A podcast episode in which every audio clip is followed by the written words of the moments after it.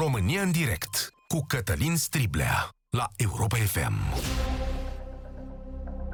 Bun găsit, oameni buni, la România în direct. Hai să pornim această dezbatere de astăzi de undeva mai de departe, nu de la noi. Hai să pornim din America, acolo unde peste noapte s-a întâmplat un lucru îngrozitor un lucru care a fost, a fost primul pe care l-am văzut în dimineața asta și așa rău m-a pus pe gânduri și m-a speriat, și o spun cu sinceritate, încât uh, uh, a trebuit să citesc cu foarte mare atenție ce se spune acolo. Peste noapte, președintele Donald Trump a admis și a spus că dacă în America vor muri 200 de mii de oameni, administrația americană va considera acesta un succes al programului său de luptă împotriva coronavirusului. Repet cifra, ca să înțeleagă toată lumea bine, 200 de mii de oameni, spune președintele Donald Trump, că dacă mor, este considerat un succes al uh, administrației americane. Asta nu e o declarație făcută pe Twitter în pripă de președintele american. Aceasta este o declarație care a fost făcută la oaltă cu medici, oameni care conduc sistemul american de sănătate, duc această bătălie și, potrivit unui model matematic invocat de uh, administrația americană, ar părea realist că dacă mor un milion de oameni, sau ar părea realist să moară și un milion de oameni.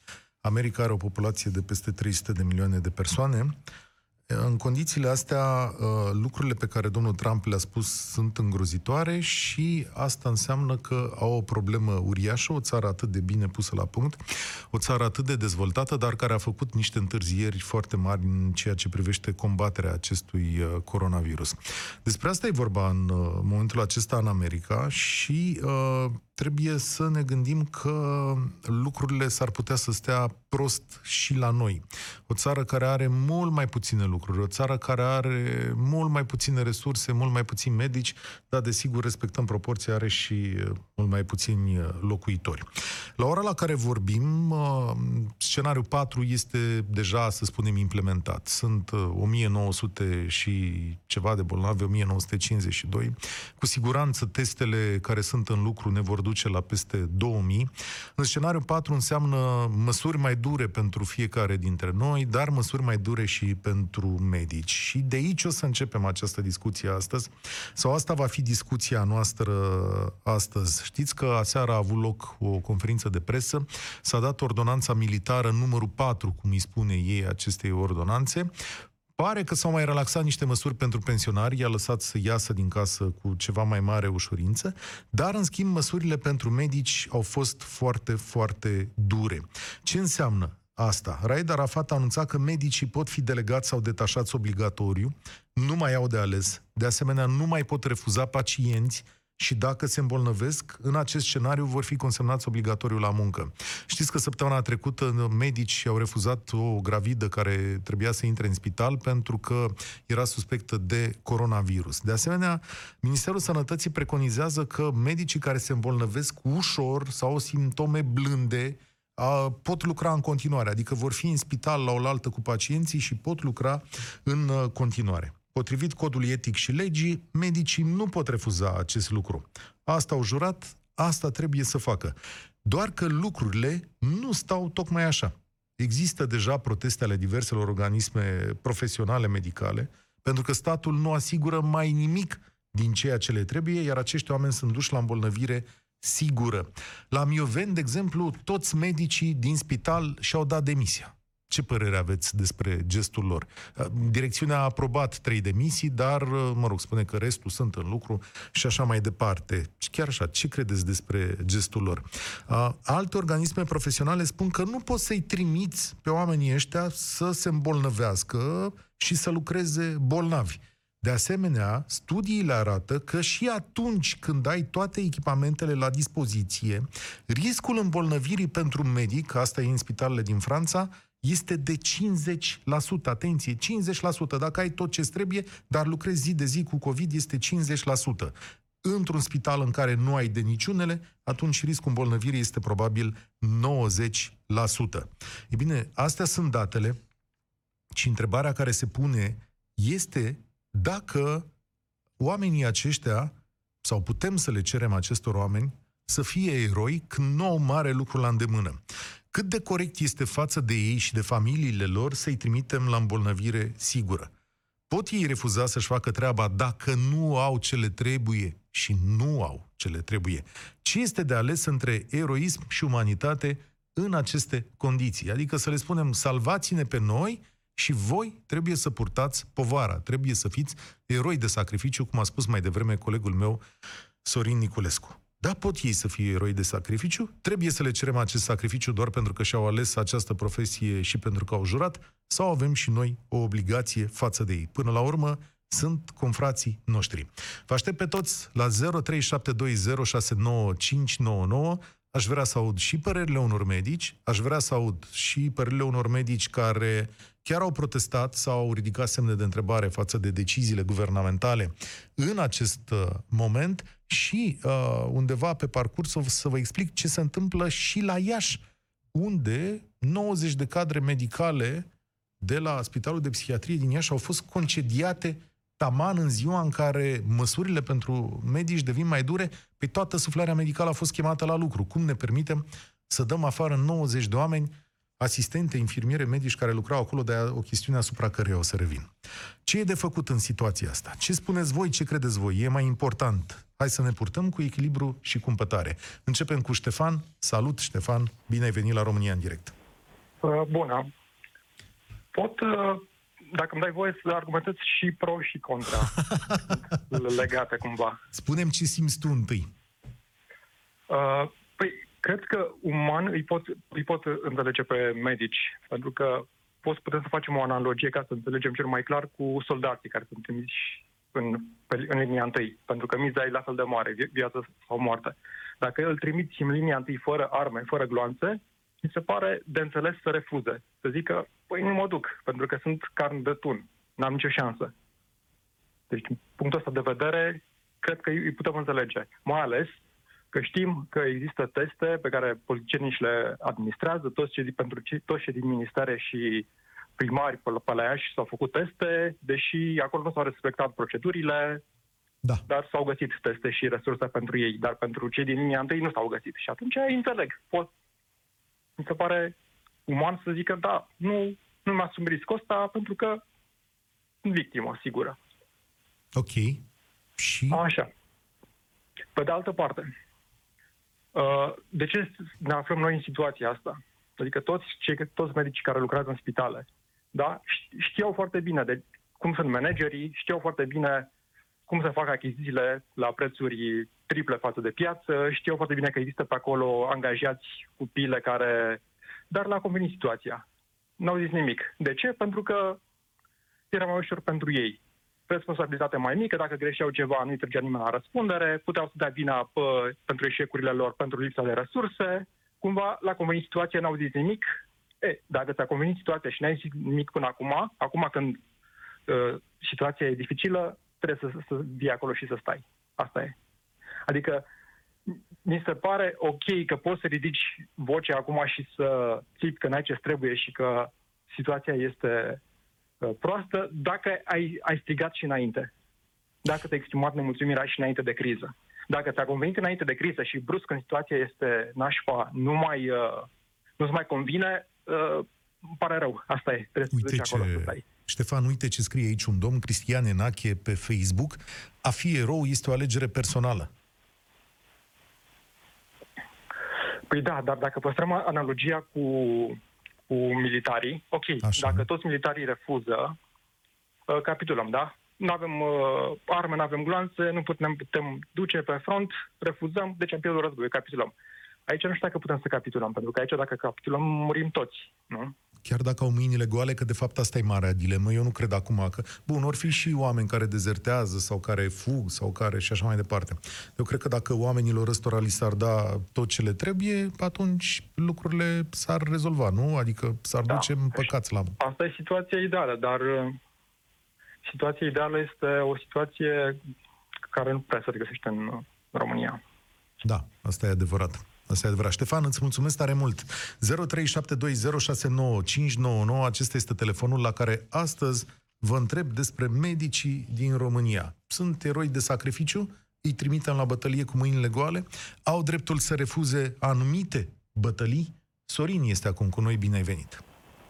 Bine v-am găsit, vă salut. Uh, uh, vreau să mă refer uh, pe scurt înainte de toate la analogia sau la similitudinea cu soldații. E cam aiurea un piculeț, îmi permit să spun, fără să vreau să jignesc. Sigur, pentru rog. că eu n-am auzit de soldați trimiși cu mâinile în buzunare pe front, în linia întâi. Uh, deci, 1918 legenda spunea că au plecat cu niște opinci, mă rog, nu știm exact care a fost situația. Domnul Striblea și atunci avea o coasă, bată-i ploaia sau ceva, o bâtă, da? Da, aveau. Bun. Corect.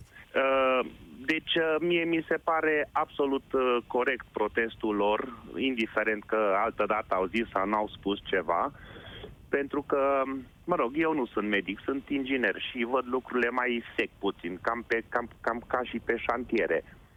Uh, uh, oamenii aia nu, că, nu doar că lucrează cele 8, 10, 12 ore acolo, ci după aia circulă, vorbim de cei trimiși uh, infectați fiind la serviciu. Uh, după aia circulă Uh, prin mijloace de transport, prin oraș, prin familie. Deci nu sunt de acord cu chestia asta. Ar trebui să li se asigure și după aia să li se ceară, pentru că asta este un minim de asigurat. Adică ei nu, ei nu cer salarii în plus sau bonificații sau sporuri, cum le spune, ci cer echipament. Eu v-aș ruga să săpați un șant, dar nu vă dau lopată. Da, știi cum e la mai... jumate. O lopățică au mai primit pe aici, pe acolo. Bun, cu o lopățică să nu uităm că luptăm cu un virus. Dar eu vreau să ridic o altă problemă și dacă îmi permiteți, aș va sugera chiar și să chiar puteți face o interpelare de curiozitate, nu de băgat băți prin gard. Ce părere are despre această pretenție a managerilor de spital, să le spunem, nu știu dacă e de mai sus comanda, ce părere are Ministerul Muncii, respectiv ITM-urile? La care cerere a managerilor de spital? La, la aceea de a lucra chiar dacă sunt medici infectați. A, Ministrul Sănătății a cerut asta. Deci Ministrul Sănătății a spus în felul acesta, de azi începând, de, de va emite un ordin în care cei cu boliș ușoare, aseară într-o ediție specială la care am fost prezent aici la Europa FM, a explicat în felul următor. Da, dacă, am, auz, am auzit-o. Da. Dacă tot Dar ce că... părere are Ministrul Muncii? Ce părere au inspectoratele teritoriale de muncă la chestia asta? Îți spun ce părere este... au organismele profesionale, pentru că uh, Iată, am aici o declarație de ieri care spune așa, nu pot imagina cum poți aduce un om din autoizolare care este testat pozitiv. Acest om este și el salariat, are drepturi ca toți pacienții din țara asta. Cum pot fi folosiți ca niște tocmai. roboți? Da. Plus, plus, uh, am ascultat și eu tot felul de opinii ieri, uh, un om care este infectat, medic sau nemedic, și supus la niște condiții puternice de stres în acest domeniu, eu cred că are șanse și mai mari să îi se agraveze starea.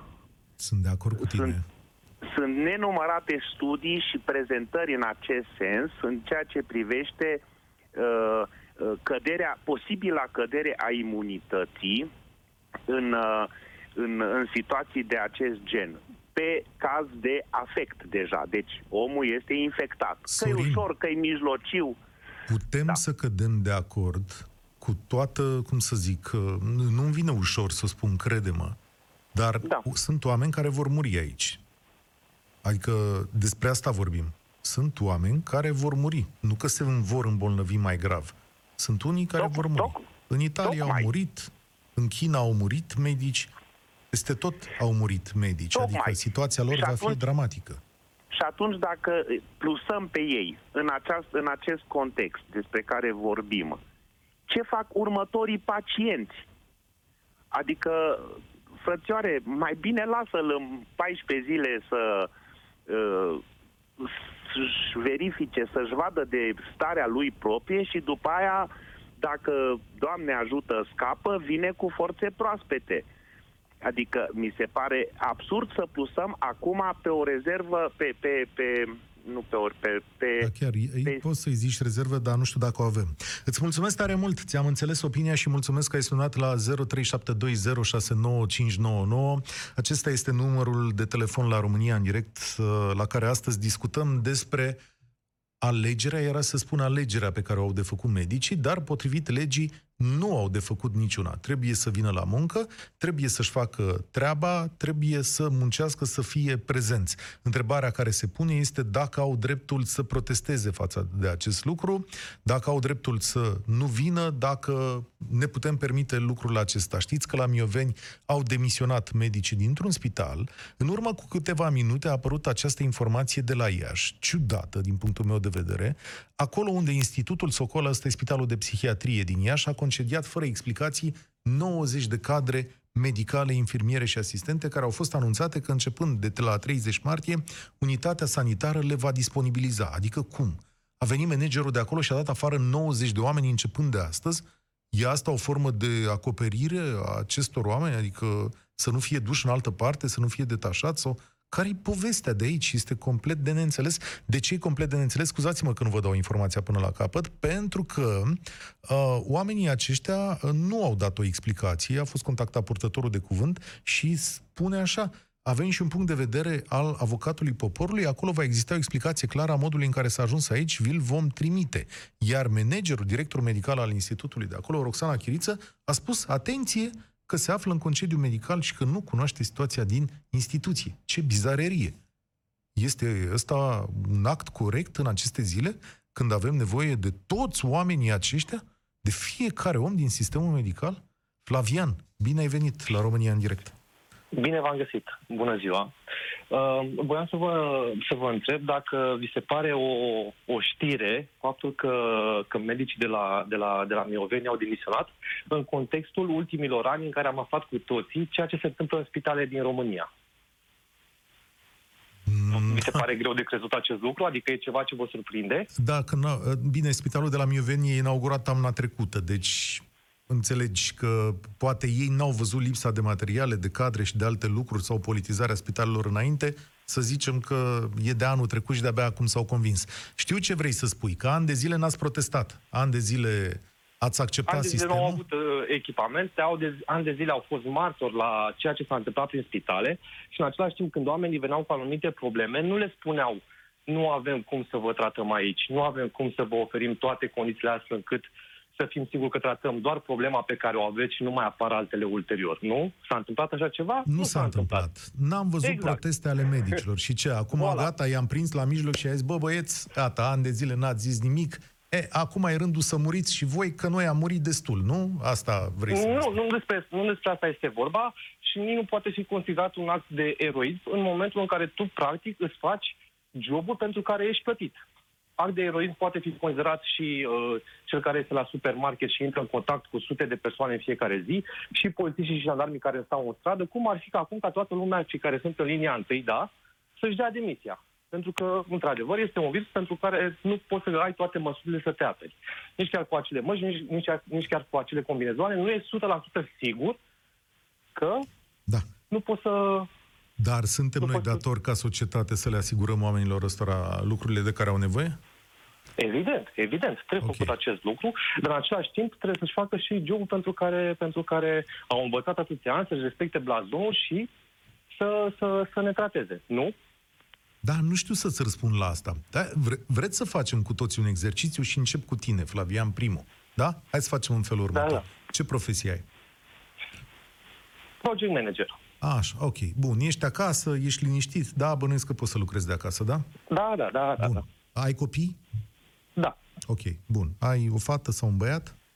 Și fată și băiat. Ai doi copii. Soția ta ce doi face? Copii. Lucrează? E zilele astea la muncă? Uh, da, da, da, lucrează. Tot de acasă sau e ieșită?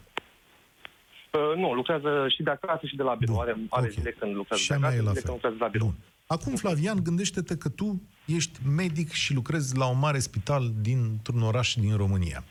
Și tu azi trebuie, trebuie reține acest lucru, să pleci la muncă, uh, să te duci acolo să primești masca ta pe care o vei folosi toată ziua, știi că ai la dispoziție un combinezon în care vei sta șapte ore, mănuși se mai găsesc, două perechi de mânuși vei avea pe întreaga zi. Și că acolo în spital sunt uh, 30 de pacienți, poate exagerez, 10 pacienți cu suspiciuni de COVID. Te rog să le spui celor de acasă uh, ceva înainte de a pleca. Ah, ok. Destul de greu. Pentru că nu știu exact ce, din câte am înțeles, medicii vor lucra șapte zile în continuu, nu? Adică nu, nu, nu mai sunt uh, nu mai sunt turile obișnuite. Eu asta am înțeles în ultima perioadă, nu? Că e posibil și asta. E posibil să fie detașat, să fie consemnați în spitale, să se locuiască acolo. Sunt mai multe măsuri pe care Ministerul le are în vedere. Dar hai să, hai să ne luăm la revedere de la familie. Eu sunt un optimist, tati pleacă la, tati, tati pleacă la serviciu, o să ne vedem în curând. Nu știu dacă mâine sau poi mâine, dar o să ne vedem în curând. Nu? Ești, Ce altceva? Ești cu inima ușoară? Uh, evident că nu. Îi evident că nu. Îi înțelegi mai bine azi, acum, după întrebarea asta? Și, uh, și da și nu, da. Iartă-mă da că te-am pus în postura asta. Uh, nu, nu vreau, nu, adică nu vreau să crezi că-ți crezi vreun de serviciu sau că e un test. Și eu încerc în același timp, în timp ce vorbesc cu tine, să am același uh, exercițiu față de copilul meu. Uh, și ce e, spune Cătălin? E... Of, uh, i-am, i-am spus ceva aseară, că m-a întrebat de ce mai mergem noi la, la muncă. Uh, nu vreau să pare rău, știi, că habar n-am cât de curajos sunt. Am trei vremuri de pace și, nu știu, Uh, nu cred despre mine că sunt foarte curajos, așa. Am apucat normalitatea asta, uite, care e scrisă pe pereți la Europa FM și tot am avut gură și așa mai departe. Dar seara i-am spus în felul următor. I-am spus, vezi, eu am o meserie în care cumva sunt responsabil în fața oamenilor și câtă vreme oamenii o să mai aibă nevoie de mine și o să avem curent electric, va trebui să mergem la muncă pentru că asta mi-am ales. N-am știut nicio secundă că o să fiu ziarist în vreme de război, că ăsta e un război pentru mine sau are aceleași efecte. Nu m-am gândit că lângă mine o să moară sute de mii de oameni. Habar n-am avut asta. A, am crezut că am să vorbesc doar despre un stat corupt și prost și despre niște politicieni mai buni sau mai răi. A, a, astea sunt lucrurile pe care le-am spus și pe aia mi-am dat seama că s-ar putea ca pentru el să nu aibă foarte mare importanță ce am zis eu în momentul ăsta, știi? Uh, da. Uh, Mulțumesc, Flavian. Uh, a fost, un exer- a fost un exercițiu bun, adică să trecem amândoi prin starea asta. Mm, da, e complicat. E complicat. Uh, ca să fiu cinstit, nu, n-aș vrea să fiu medic astăzi. Uh, da, o să fiu cinstit până la capăt. Nu, nu, trebuie să fiți foarte curajoși, oameni buni, da. Despre asta e vorba. Cosmin, 0372 069599, asta e România în direct. Uh, Cosmin, e rândul tău. Uh, bună ziua, domnul Știble. Eu vreau să vă mulțumesc în primul rând pentru exercițiul pe care l-ați făcut cu domnule dinainte. Eu sunt medic de terapie intensivă. Mulțumesc că ai sunat. Uh, și vreau să fie o intervenție scurtă. Uh, din câte știm cu toții, dreptul la viață este pe locul întâi și în Cartea Europeană a Drepturilor Omului și în Declarația Universală a Drepturilor Omului. Și atunci uh, nu e nicio problemă, mergem și ne luptăm, dați-ne cu ceva cu care să ne apărăm. Sunt de acord deci nu, nu, nu mă poți trimite să mă sinucid, practic. Scuze, dar asta e. Uh, eu înțeleg că mijloacele de protecție nu sunt 100%, dar măcar dați-mi pe acele. Ce ai în momentul ăsta? Povestește-mi de la tine. Ce, Bun, ce, um, ce ai? Uite, nu te întreb spitalul, eu că nu poate sunt, nu vrei să zici, da.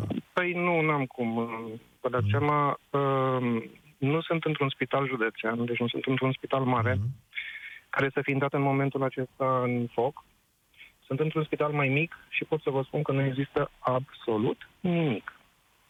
Deci nimic. Când zici absolut nimic, adică... Mănușile, nu, inclusiv mănușile mi-am cumpărat singur, măștile am făcut ieri, mi-am cumpărat de pe internet niște măști FFP3, deci la nivelul acela suntem, nu este halate, nu este nimic. Uh-huh. Noi, sunt, noi vom fi spital de suport, nu am înțeles cum. Nu v-au venit nu nici combinezoane nimic, din alea? Nimic, nimic, absolut nimic. Este un zero total. Da, ești de aici din București, uh, iartă-mă că te întreb, măcar atât. Nu, nu sunt, nu, sunt din provincie. Din provincie, am înțeles. Dar ventilatoare aveți? Adică, dacă în caz de Doamne uh, ferește... Nu sunt, Uh, nu, nu sunt ventilatoare, nici nu. S-au făcut, sigur, uh, tot felul de planuri de achiziție, dar vă dați seama că în momentul acesta nu cred că se mai pot găsi ventilatoare undeva în lume. Mm-hmm. Am înțeles. De, da, voi la ATI aveați măcar un ventilator, nu? Adică, dacă Doamne ferește, Nu, avea... nu. Cum nu? Pe ce ATI ăla? Adică ce făceai în spital? Bun, este ATI-ul corespunzător unui spital de grad mai mic. Nu Am toate înțeles, ok. terapiile intensive din uh, România sunt dotate la nivel superior. Spitalele sunt clasificate pe categorii 1, 2, 3, 4 și așa mai departe. Noi suntem un spital din categorie mai jos. Drept înțeles. urmare, nu avem aceleași Am înțeles. uh, facilități pe care le are un spital universitar, de exemplu. Dacă, Cosmin, ai fi aici la București la, în luptă cu COVID-ul, da?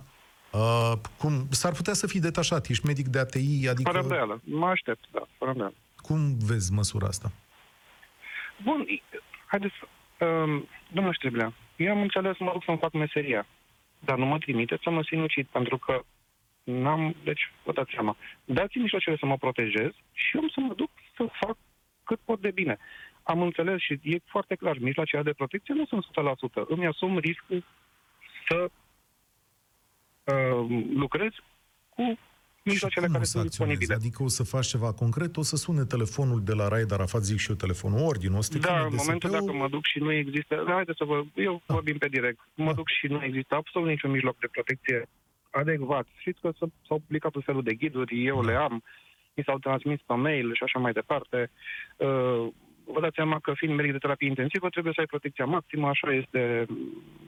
Deci sunt ghidurile date inclusiv de către asociația noastră profesională. Așa. M-am, m-am dus și nu există așa ceva, nu intru. Sau îmi depun demisia și am plecat. Ei, da, cum să-ți depui demisia? Taman acum Foarte când... simplu. Păi nu mă pot duce să mă sinucid. Am și eu o familie, am copil mic, dar iertați-mă, eu nu m-am angajat să mă sinucid în România pentru că nu este niciun fel de mijloc de protecție. Da, Deci eu asta mă duc e- să-mi fac datoria și protejați-mă. dar deci asta dați-mi este... măcar șansa să mă protejez cât de cât rezonabil. Asta este înspăimântător pentru fiecare dintre noi, dacă tu vii și spui asta acum. Adică câți oameni, Da, fără... câți dintre colegii tăi gândesc așa? Nu știu. Nu vreau să dau procente. Nu are niciun rost. Uh, Fiecare probabil decide pentru el la un moment dat.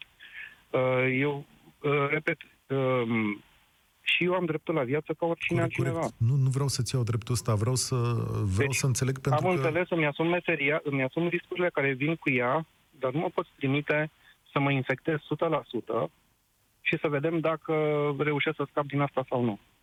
Am înțeles, Cosmin, înțeleg și îți respect dreptul tău, dar ce pot să-ți spun este că mii de oameni depind în momentul ăsta de tine. Știu, dar haideți să vă spun, deci asta este, uh, iertați-mă, este un lucru fals. Eu mă duc în prima zi, mă infectez în prima zi, o să fiu pozitiv după 5 zile, după care mai trăiesc, nu mai trăiesc, în fine. Deci este un medic care a murit. Credeți că o să mai fie altcineva în spate? Nu, nu o să fie nimeni în spate. Deci situația o să fie identică. Haideți să-i protejăm pe cei care pot să lupte și luptă cu riscurile care, și- pe care și le-au luat, dar hai să-i protejăm ca ei să mai lupte și mâine și poimâine și răspoimâine și peste o lună. Dacă dumneavoastră credeți că lucrurile se vor termina într-o săptămână, nu se vor termina într-o săptămână. Dacă lichidăm toți medicii de terapie intensivă în prima săptămână, cine mai lucrează în săptămâna a doua? Îți mulțumesc tare mult că ai venit la noi, îți mulțumesc tare mult pentru, pentru sinceritate. E foarte important să știm cum, cum stăm unii față de alții și ai promisiunea noastră că apelul tău va fi auzit de toată România și de mai mari acestei țări care trebuie să știe exact cu ce se confruntă. Ați ascultat unul dintre medicii de ATI din România, care foarte probabil de săptămâna asta va fi consemnat într-o luptă mai mare decât cea pe care o duce până acum. Peste 13 minute, la ora 14, președintele Iohannis susține o declarație de presă. Vom începe o ediție specială atunci, vom vedea uh, vom vedea ce spune președintele. E o întâlnire cu mai mulți membri ai uh, guvernului. Am pierdut și ruda, cred că la Petre suntem, așa e, da? Petre, tu ești în direct. Alo. L-ai ascultat pe Cosmin mai devreme. Bună ziua, domnule Striblea. Bine v-am găsit. Uh, și eu sunt medic, Ah. nu sunt ateist, sunt uh, specialist medicină de familie. Te ascult. Lucrez într-un cabinet în provincie, la țară. Și eu sunt de acord cu ce a spus el la sfârșit uh, și este o vorbă în medicină, poate el a uitat să o spună. Mai bine să fii egoist decât altruist. Ok, ce Protejându-te. înseamnă vorba asta? Protejându-te poți să ajuți mai mulți oameni decât dând totul, stingându-te și rămând în urmă fără alt uh, ajutor pentru ceilalți. Cred că cei care organizează lucrurile în momentul acesta nu judecă în felul acesta. Ei vor să arunce totul în față, în speranța că vor stinge totul, dar este un maraton, asta e de lungă durată situația de acum. Uh, ne trimind semnul la treabă, fără instrumente, fără protecție. Noi trebuie să avem în spate un aparat între care să ne protejeze. Noi suntem vârfurile, noi gândim, noi ne asumăm responsabilitatea, dar fără ei nu putem lucra. Fără echipamente, fără suport, fără materiale, fără informații, noi nu putem să facem nimic. Ne ducem acolo și facem ce? Nu mai suntem eroi, suntem niște erori atunci. Suntem niște resurse irosite complet, fără niciun folos. Fără Bun, niciun da. beneficiu Și care, care e soluția pe care o propuneți voi? Soluția ar fi să se organizeze foarte bine, să ne echipeze, să ne protejeze și să putem să ne facem treaba. Știi că va exista o perioadă cu probleme foarte mari, în sensul că până când se refac liniile alea, până când încep niște fabrici, s-ar putea să dureze 3-4 săptămâni în care să nu aveți de niciunele. Adică... Eu nu pot să cred că în România asta cât de mare. Și România nu e o țară săracă. Nu găsim materiale să echipăm acești oameni. Începând de la medici, asistenți, brancardieri și așa mai departe. Eu nu pot să cred așa ceva. Suntem atât de săraci? Nu cred. Nu, nu, nu e vorba de sărăcie, că guvernul dă adică bani cu ghiotura noi... acum, adică toată lumea dă bani. Banii nu sunt o problemă. Bun, nu e vorba de bani. Noi nu avem oameni care să fie capabili să facă niște echipamente pentru noi. Eu am lucrat la ambulanță în clipa în care era, a fost gripa aviară. Okay. Și spun că au fost mult mai bine organizați atunci, chiar dacă au avut ceva timp mai scurt. Dar au făcut tot posibilul și au adus inclusiv din țară de unde au scos, erau echipați toți. Cât de cât. Nu, o protecție de 60% era, nu era foarte mare lucru. Dar au făcut tot posibilul în timp foarte scurt. Nu știu ce se întâmplă acum. Nu-mi dau seama de ce sunt uh, pauzele astea foarte mari. Păi, Indiferent cât de mult depinde nu... importuri, eu trebuie să pot să fac în țară. Ai văzut în nu. libertatea interviu, a, să poți să faci în țară. Da, dar până exact. când se refac fluxurile de producție, durează. Uite, de exemplu, în chestiunea ventilatoarelor. Nu avem fabrică de ventilatoare. Nu ne-am pregătit noi în situația Hai asta. să spunem altceva. Din da. cei care se vor îmbolnăvi și vor ajunge să aibă aceste ventilatori este un număr foarte mic. Până acolo sunt alte situații. Avem niște liste de medicamente. Există un grup pe Facebook de medici care lucrează în toată lumea și își împărtășesc opiniile, protocoale, tot ce se lucrează. Franța, Belgia, Olanda, America și așa mai departe. Și acolo spun oamenii ce se poate face până să ajungi la ventilație. Deci mai ai alți pași până acolo. Ai nevoie de patru, ai nevoie de medicație, ai nevoie de suport, ai nevoie de medici, de multe alte lucruri până să ajungi. Ventilatorul e ultima problemă, este ultima linie. Cine a ajuns pe ventilator are șanse minime să mai iasă în, în viața de acolo. Dar până atunci avem alte posibilități. Diagnosticare rapidă, prevenție, protecția celor care lucrează, protecția pacienților între ei, urmărirea anchetelor epidemiologice care în momentul acesta sunt scăpate din frâu, da, DSP-urile sunt interesate să dea concediile și adeverințele celor care ies din autoizolare, în loc să ne întrebe pe noi ce materiale avem nevoie. Ne-au trimis ceva cu două săptămâni și nu știm nimic. Dacă o să fie aceeași rație ca la vaccinuri, am cerut 300 de vaccinuri antigripale, am primit 30, am cerut 200 de combinezoane pentru 3 luni de zile, probabil o să primim 20, suntem fii ploi, nu mai suntem erori, suntem niște oameni care am muncit, suntem niște resurse valoroase pentru oamenii ăștia care se îmbolnăvesc. Și pe noi ne pierdeți? Cu ce rost, cu ce sens, doar ca să dea bine pe sticlă. Mama au murit 60 de erori. Ca să ce? Să obținem ce? Să moară încă 100 de oameni pentru că ei ne-au pus să-și facă treaba? Ce câștigăm în felul acesta? Nu știu să se răspund la întrebarea asta. Mă... Am eu o soluție și spun care va fi. Te probabil rog. să acceptăm un buffer de, de decese și de dezastru, probabil o săptămână, 10 zile, până când se vor putea organiza serios. Așa, Așa. este în orice bătălie și poți să iei istoria să studiezi. S-au repliat, au avut niște pierderi mari, dar în momentul în care au pornit la contraatac au avut tot ce trebuie. Mulțumesc, te-am ascultat cu mare atenție.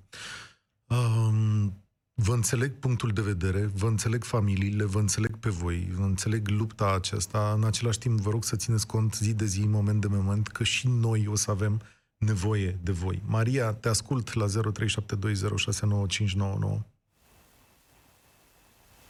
Maria, mai ești acolo?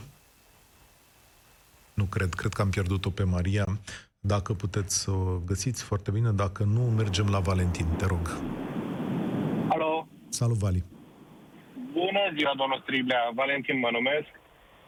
Uh, sunt basulian, ca și dumneavoastră. Nu sunt medic. Din ceea ce văd eu în momentul de față, este cel mai crunt lucru faptul că nimeni din conducerea uh, tuturor instituțiilor din România nu prea își asumă. Sunt prea puține, adică procentul undeva, din punctul meu de vedere, între 2 și 5%. Doi, am ascultat acești doctori care, din punctul meu de vedere, eu îi respect pe toți de la A la Z, dar sunt sigur că atât cum sunt eu și dumneavoastră și mulți alți ascultători am avut probleme când am intrat în acest sistem medical cu diferite rude sau cu copii, bunici uh, și așa mai departe. Dar sunt în asentimentul lor că nu ai ce căuta în, uh, în uh, linia întâi fără echipamente de protecție. Mă ocup cu așa ceva, cu echipamente de protecție a muncii. Așa. Marea problemă este faptul că nu vrem să regândim aceste echipamente de protecție a muncii. Da, în momentul de față nu sunt măști chirurgicale, în momentul de față nu sunt măști FFP2, nu sunt combinezoane antichimice, nu sunt combinezoane Tyvek și așa mai departe. Nu sunt, dar hai să căutăm alte echipamente care pot fi înlocuite.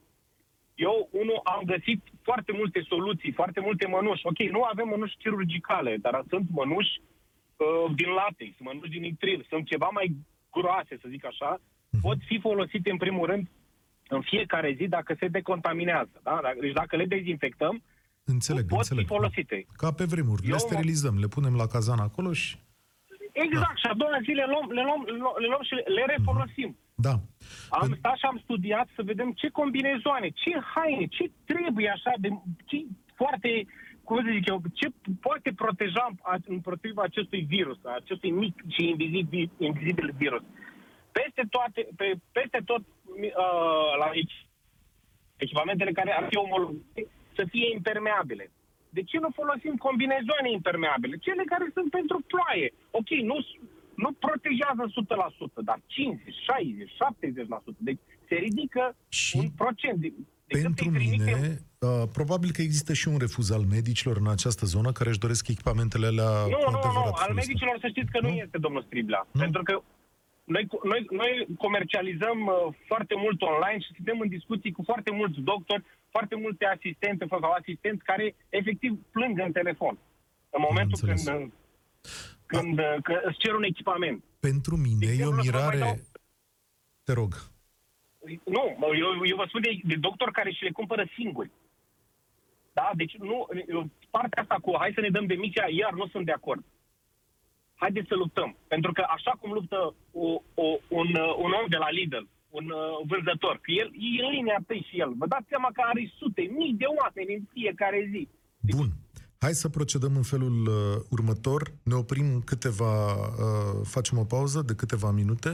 Uh, vedem la cât iese președintele Iohannis, poate mai avem vreme de un telefon, două înainte de domnia sa și uh, vedem cum continuăm uh, după aceea în această ediție de România în direct.